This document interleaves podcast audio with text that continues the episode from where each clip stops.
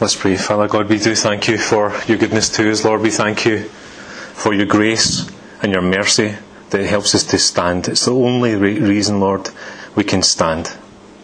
And we can only stand in faith because of your grace to us, the unmerited favour. We didn't, we didn't deserve it, Lord, but you loved us before we ever loved you. And you still love us, Lord, even when so many times we fail you. And Father God, we know that you want to bring about growth in our lives. You don't want it to still be a place where we're at the beginning of our faith, Lord. You want to help us to grow, help us to be all that you've called us to be. And Father God, we pray that you would help us with that today, Lord. I pray you'd help me with that. Help me to speak your word today, Lord. We pray for, for a clean vessel, Lord. Um, and we pray, Lord God, for the power of your Holy Spirit. In and through the name of Jesus, we've just also prayed, I pray in agreement, we declare the name of Jesus because it's in His name. It's only in His name that we can even stand. It's only in His name that we can move forward and experience this healing and this strength and this empowerment that we've been talking about. So we pray for that today, Lord. Would you guide us? Would you help us with this, Lord? We want to be the way you want us to be. And it's our heart's desire, Lord, that you would help us with that. Help uh, each one of us to understand what you'd have for us. In Jesus' name we pray. Amen. Amen. For the last few weeks, we've been talking about faith. we've been talking about the meaning of the, the word faith and the biblical, scriptural meaning of faith. Faith is a forward motion. Faith is something that drives us forward, and we don't want to just stick to talking about faith. We want to also look at putting faith into action. Amen? Now, faith, we heard before, uh, is this is from Hebrews chapter 11. Faith is being sure of what we hope for and certain of what we do not see. So, just like in a very simplistic way, in a very real way though, Rachel would have faith that that, that seed that was planted there would grow because God makes things grow. And because God makes things grow, it will grow. So too, as believers in Jesus, when we first accept Jesus as our Lord and Saviour, a is planted of faith. And we are encouraged to put that faith into action, to believe God that He will, in fact, make our faith grow. That as we would trust in Him, as we would look to Him, He will help us to bring forth fruit. Good things would come out of the situation. So we don't see those things initially when we ask Jesus as our Saviour. We experience what Sheila spoke about, about, oh, my sin, oh, the bliss of this glorious thought. My sin, not in part but the whole, is nailed to the cross and I bear it no more. Praise the Lord. Praise the Lord, O my soul. That's our starting point, isn't it? That's the starting point we all come to when we say, Praise the Lord. That's the seed that's planted. You've taken my sin away. Hallelujah. And it brings forth a seed of joy, a seed of the forgiveness of our sins, and faith planted. But as we've been thinking about the last few weeks, the writer to the Hebrews said the same thing. We don't just stay at the beginning of our faith. Faith is meant to end up in, in fruit, it's meant to end up in a forward action, in a motion. and uh, last week we thought about discipline. Now, discipline's a hard thing, and Jamie pointed out to me that last week the word for today message was uh, from exactly the same thing as I was speaking about. So I just want to clarify, I didn't take it from the word from today because it said that it was about that. Uh, but it's interesting the way God was just confirming that. You know, Jamie said he went home and read it. Oh, God's saying something. but the, the discipline of the Lord is good for us. And we talked about how a loving Father who wants us to grow, who wants us to experience good things in our lives, will discipline us. So when we make a mistake, because He loves us, He'll put us back on track. And that can be sore, can't it? Just like it's sore when I said to Nathan, Son, you, I'm going to take your DS off you because you've been naughty, or whatever the particular thing would be that uh, we need to do to discipline our children in a loving way. But even children understand that discipline's a good thing. We spoke to the children last week, you remember? And we said, What does a loving father do? And one of the children said, Discipline. They discipline you. Because children understand that it's actually for their own good. They realise that actually their behaviour wasn't right or this wasn't right, and actually it's because we love them that we would discipline them. So that's the heart that was coming out last week, realising that our Father loves us. Not only does He plant something in us, but He loves us so much He wants it to grow. That when we get off track, He will discipline us to bring us back onto the track again. So that's where we are as we're thinking about faith today. And I'd like to start a series. Alec's going to be speaking in the next couple of weeks, God willing. But I feel to go through um, aspects of the book of James with a series called Faith in Action. Faith in Action. So let's turn to our passage today, which is it is James chapter 1 and verse 1. We're going to look at three practical aspect, aspects of faith today. Starting in James 1, verse 1 faith in action. Firstly, a practical application of faith. Serve God wherever. Serve God wherever. Verse 1, he says, James, a servant of God and of the Lord Jesus Christ, to the twelve tribes scattered among the nations, greetings. Although the author of this letter doesn't clearly say the specifics of who, which James he is, it's widely accepted that the writer of this letter is the brother of Jesus, James. James describes himself as a servant of God and of the Lord Jesus Christ. So, in this, uh, James is recognizing that Jesus is in fact God. You see that? Very important. Actually, the, the, actual the translation from the Greek actually could be translated a servant of um, Jesus Christ who is God and Lord. A servant of Jesus Christ who is God and Lord. And actually, for some reason, most of the translators from the Greek have chosen to almost slightly disconnect the sentence and say a servant of God and of the Lord Jesus Christ. But he's actually clearly saying a servant of our God and Saviour, Jesus Christ. So he had it clearly he knew who, whom he was serving. And he knew his position was a servant. Someone who is serving God. Because of the, the fact that Jesus is God, it demands that followers of him would serve him, doesn't it? Because he's God and we're not. So, the first step of faith that we would all have when we trust in Jesus as our Lord and Saviour is to serve Him, isn't it? It's to realise that our duty, our response, our natural response to this God who's taken away all of our sins, who's given us new life, who's rescued us from death, the natural response is to serve Him, isn't it? It's the natural response. It's, and it's there really, really strong when we first become a Christian. But maybe over time, different things happen, and we lose that fervour. We lose a bit of that fervour for service, and that's what we're going to look at today. James was writing to Jewish Christians who were scattered amongst the nations. They were uh, fairly new believers in Christ they realised they were servants of God, but because they were serving God, because they declared the name of Jesus publicly, they experienced persecution. And so great was the persecution that the believers in Jerusalem were scattered. They had to flee and run to wherever they could get away from threats of death, threats of all sorts of persecution. Really serious stuff is the situation here. And even when the people did scatter to other places, they weren't necessarily safe there.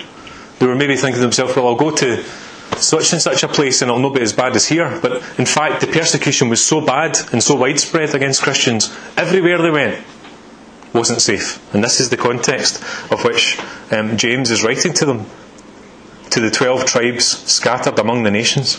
So it would have been a time of great trials for these Christians. That initial joy um, of salvation, that initial um, planting of faith was now being tested very, very severely as they were being scattered. I looked up the word persecution. It says the act of persecuting, especially on the basis of race or religion, abuse, ill treatment, ill usage, maltreatment, cruel or inhumane treatment.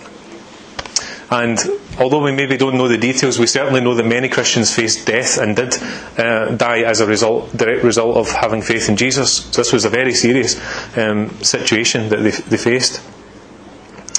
And uh, it's important to know that when we read these letters to the New Testament, a good part of what it's referring to when the people of God say suffering is this type of suffering. A good deal of what they're referring to is the persecution that believers receive when they declare the name of Jesus and when all sorts of things come against them in a very real way.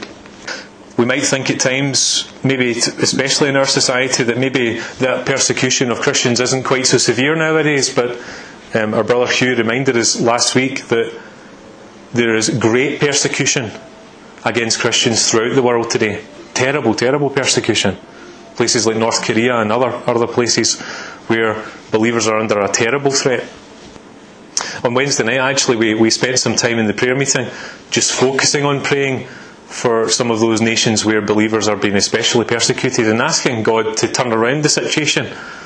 And that's a practical thing we can do to help. We can help. We may, we may think to ourselves, well, I can't help.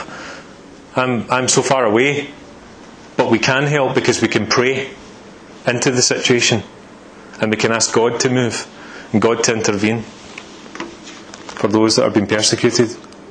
Although we might not experience this very severe persecution for our faith here today, no doubt we've experienced some persecution.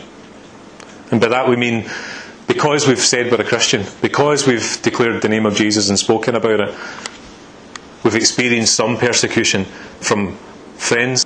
Maybe we had friends before we were a believer, and suddenly now that you declare Jesus and you say you're a Christian, everything changes. What about from family? Maybe not all the family are Christians, and they don't have all positive things to say about the fact that you're a Christian. what about work colleagues? who you feel you've having to say, I, don't want to work a Sunday or I don't want to, you know, whatever it might be. And because you've declared that because you're a Christian, something changes. The work situation comes against you and people don't support you in it. Or neighbours, or any things, you'll know the situations you, you found yourself. We will all have experienced persecution because Jesus said, In the world you will have trouble. But take heart, I've overcome the world. So when we become a Christian, it's guaranteed that something things will come against us like that. So, in a sense, maybe not actually naturally we've been scattered to live in a different place, etc., but we, we will have experienced, as a believer in Jesus, a scattering away from some things. That situations have maybe changed, people have been hard to us, things haven't been easy. But remember that even though we face these difficult situations, we're not alone in our faith. Just like James there and the brothers and sisters in Christ, they were scattered, but they weren't alone. They were together. There might have been a distance between them, but they were one in the faith. And most importantly, Jesus was with them. The Holy Spirit of God within us as believers. Jesus said, I will never leave you, and I will never forsake you, even until the ends of the earth. Isn't that encouraging? No matter what situation we find ourselves, no matter how much we feel pushed away from certain people or, or, situations or how difficult it is, we're never alone. And just like James, James would write to the, to the churches scattered uh, among the nations, so today among the nations is the church of Jesus Christ. And while it is persecuted, and while there are great trials, we are one in Christ.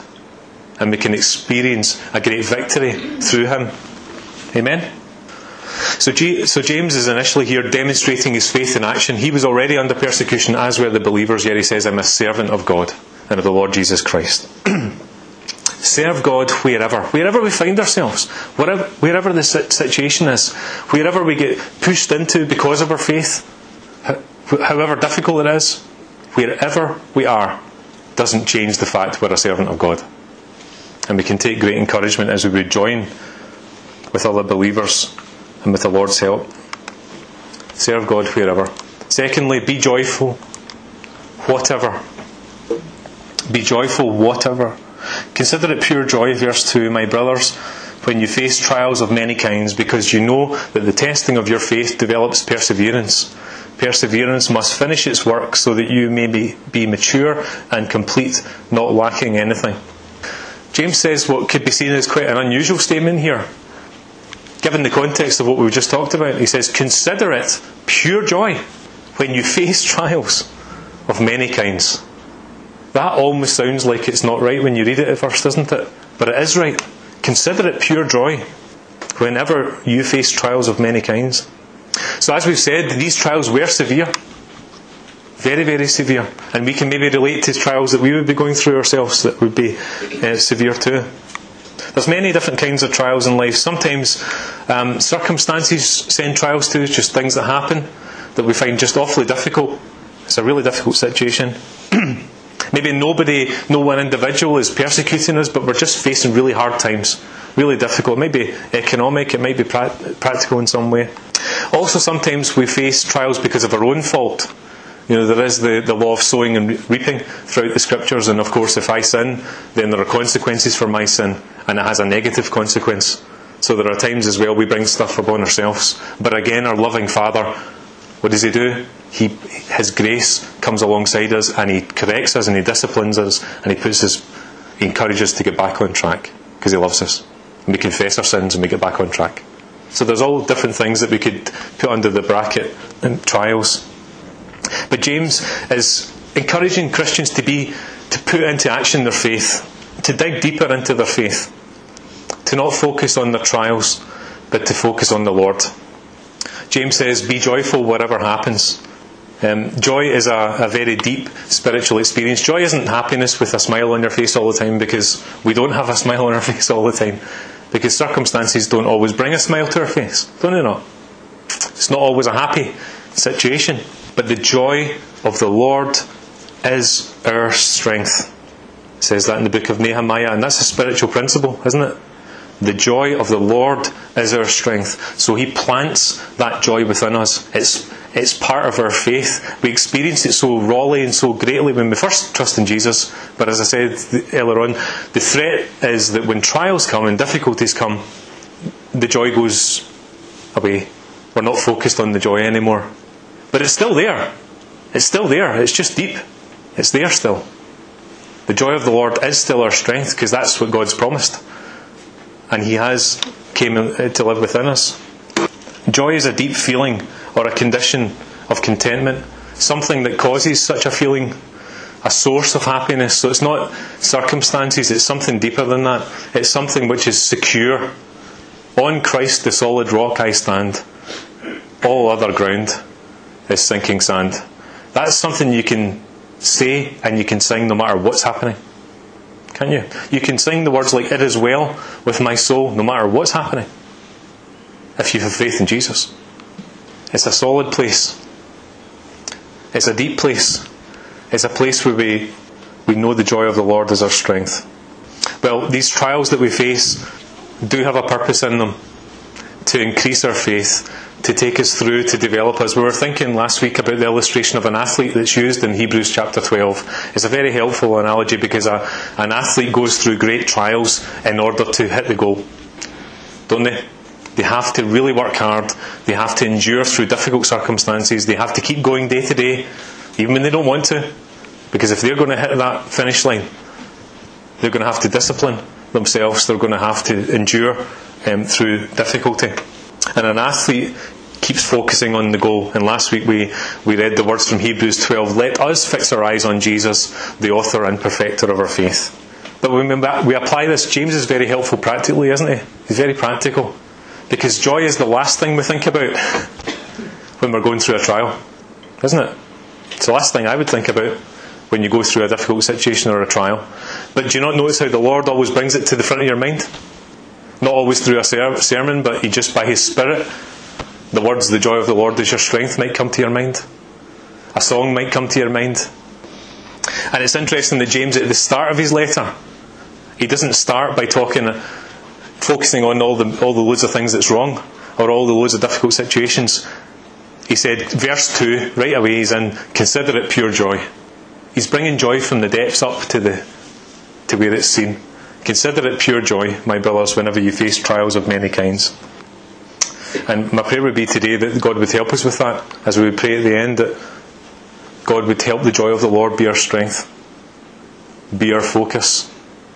And that would be a really practical way to apply this message today.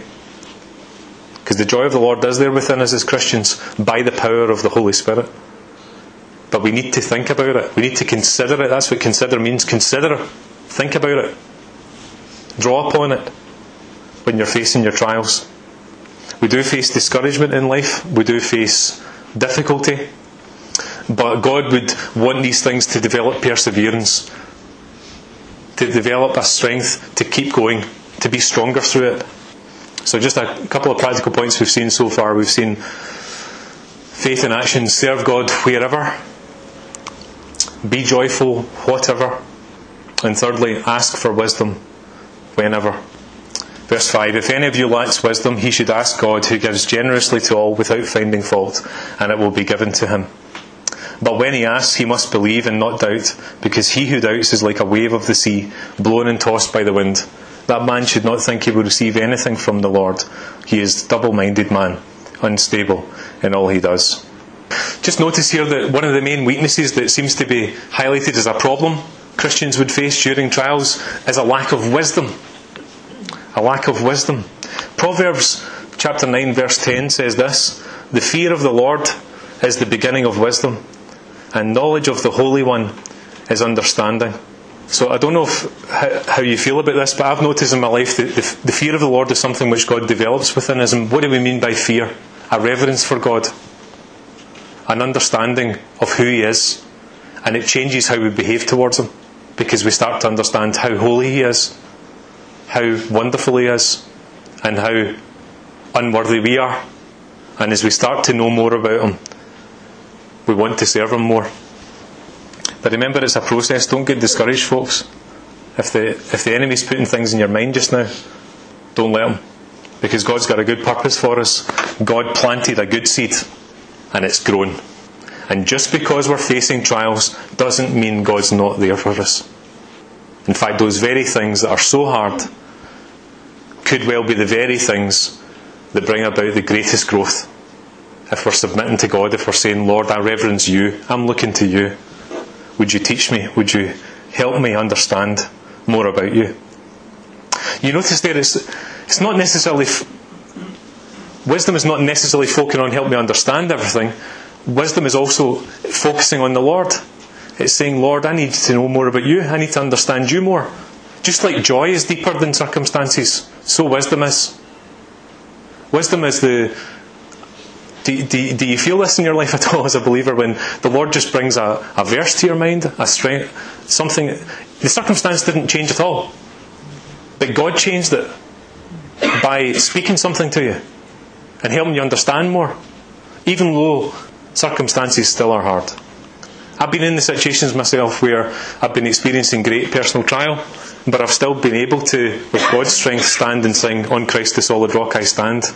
All other ground is sinking sand. And there's been times of grief and sorrow when I've still been able to sing, Peace like a river is flooding my soul. And I've felt it, and I've known it. I've known a strength, and, and you, will, you will have known that as well. That's wisdom from God. That's when we cry out to Him and we don't know what's happening, we don't know what to do, we can't cope with the situation, and we cry out to Jesus and He comes to our aid because He's actually always been there in the first place. But it's when we call out to Him, it's when we cry out to Him that the wells spring forth, isn't it? And often, one of the frustrations, maybe in my own life as well, the tendency, even as believers, is to only cry out to the Lord when things are difficult about things that are troubling us, not about all the time. And sometimes, even when we're going through difficult situations, we realise the last thing we've done is call to Jesus. We've called to everybody, we've called to our friends, to the church, to everybody, but we've not asked Jesus about it. We've not called out to the Lord. I've done it myself. but God's part of the growing in faith is God saying to us, I'm here. I'm here. Don't necessarily look around for answers anywhere else when I have the answers. If any of you lacks wisdom, he should ask God, who gives generously to all without finding fault, and it will be given to him. We're to ask for wisdom whenever. Whenever we need it, whenever the situation is, whenever it's good, whenever it's bad. Whenever we need to make a key decision. Because not only we know his heart, but I've been there where I've asked God, what's your will? Where am I to live? Uh, where am I to work? You know, things which we have God's scriptures and it gives us very clear guidelines about many things in life, but it doesn't say, Graham, you're living in Moodiesburn today, you know, and uh, rather than somewhere else. And I would believe that God would have a specific place and a purpose for every one of you who would trust in Jesus. And there comes those moments when you're saying, God, I can't work this out. One of the prayers I, I, I prayed, and I would recommend it Lord, close every door but the right one. Because I'm not intelligent enough to know which door's right. And I think God honours that type of prayer. When it's a prayer of faith. And there was a time when I would have went through life and I wouldn't have prayed in faith for things like that. But I learned, fortunately, because I had family members and such like who taught me that at a young age, that you're 18, Graham, and a lot of the decisions you're going to make in the next few years are life-changing one. ones. What job you're going to take, uh, who you're potentially going to marry or not marry, uh, you know, where you're going to live. You need to ask God. You need to pray and come before Him. And that hit me like a ton of bricks. Because I had never thought about that. and I was brought up in church. But I never thought how important it was to ask God about these things. Because half the time we just naturally roll into our own strength, don't we, and try and work it all out. We'll just apply to all the jobs and we'll just whatever. Now, what I ended up doing was, with the job thing, I ended up saying, God, you're going to need to, I'm just going to apply to everything, same as I'm currently doing, but you need to open one door. Because I, I don't know which way to go, so I would ask you just to make it abundantly clear. And my mum and dad will tell you there was one door that opened and it was a perfect door. It was uh, two minutes from my house. I got a work placement for six months that I could walk to. And God provided in a wonderful way and helped me develop into a career. But even now, God's still saying to me, Graham, see about the way ahead, you still need to ask me. We always need His help. We can't just go on our own effort. And of course, now I'm 14 years into a career, and you think, well, I know what I'm doing now. No, I don't. God could have entirely different plans. And even now, I find the Lord challenging me as I think about my career. Ask me. And I'm not always the, the way I should be in that, but I'm sharing that to be honest with you.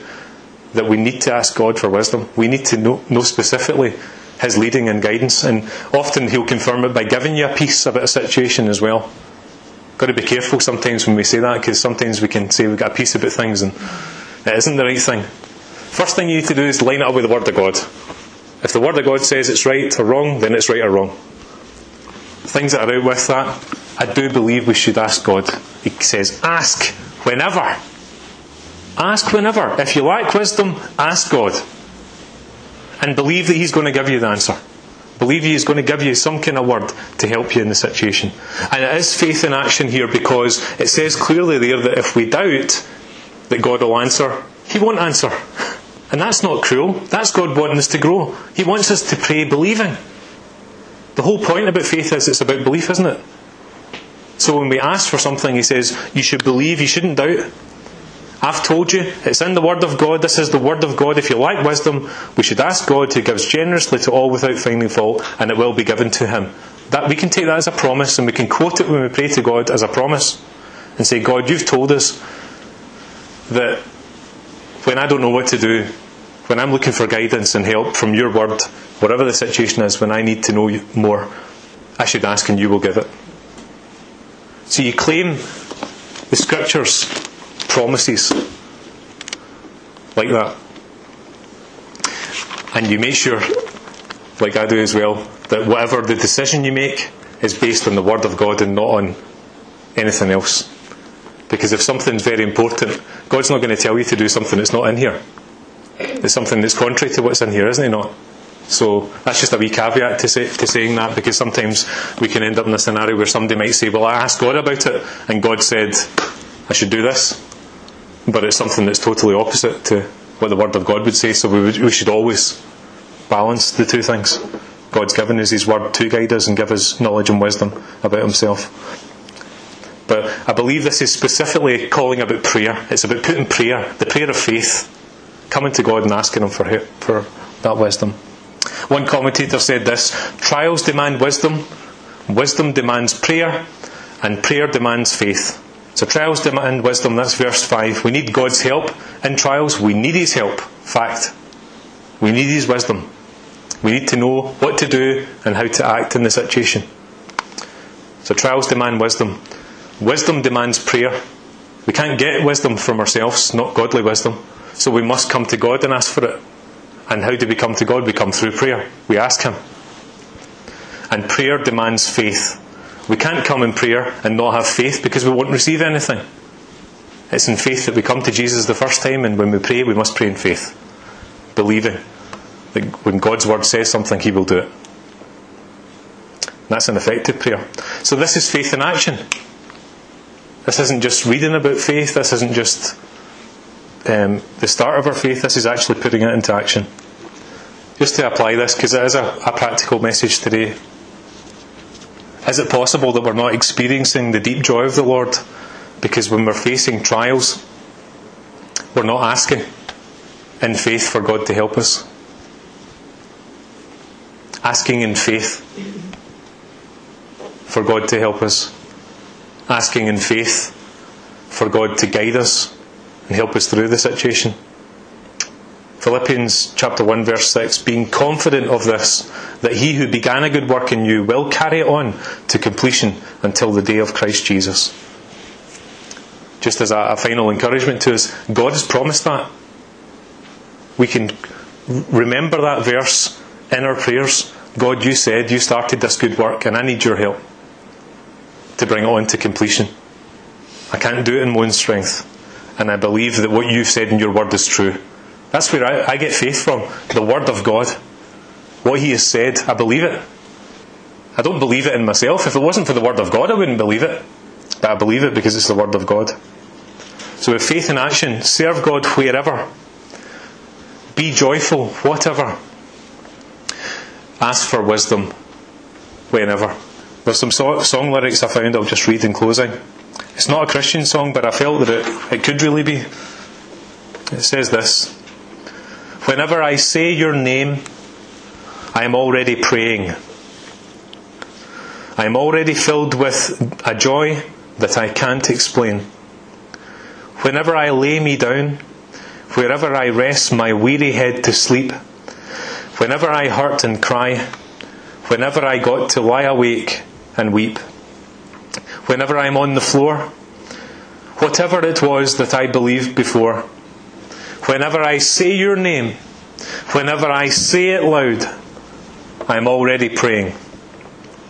Whenever this world has got me down, whenever I shed a tear, whenever the TV makes me mad, whenever I'm paralysed with fear, whenever those dark clouds fill the sky, whenever I lose the reason why, whenever I'm filled with doubts, whenever the sun refuses to shine, whenever the skies are pouring rain, whatever I lost that I thought was mine, whenever I close my eyes in pain, whenever I kneel to pray, whenever I need to find a way, I am calling out your name.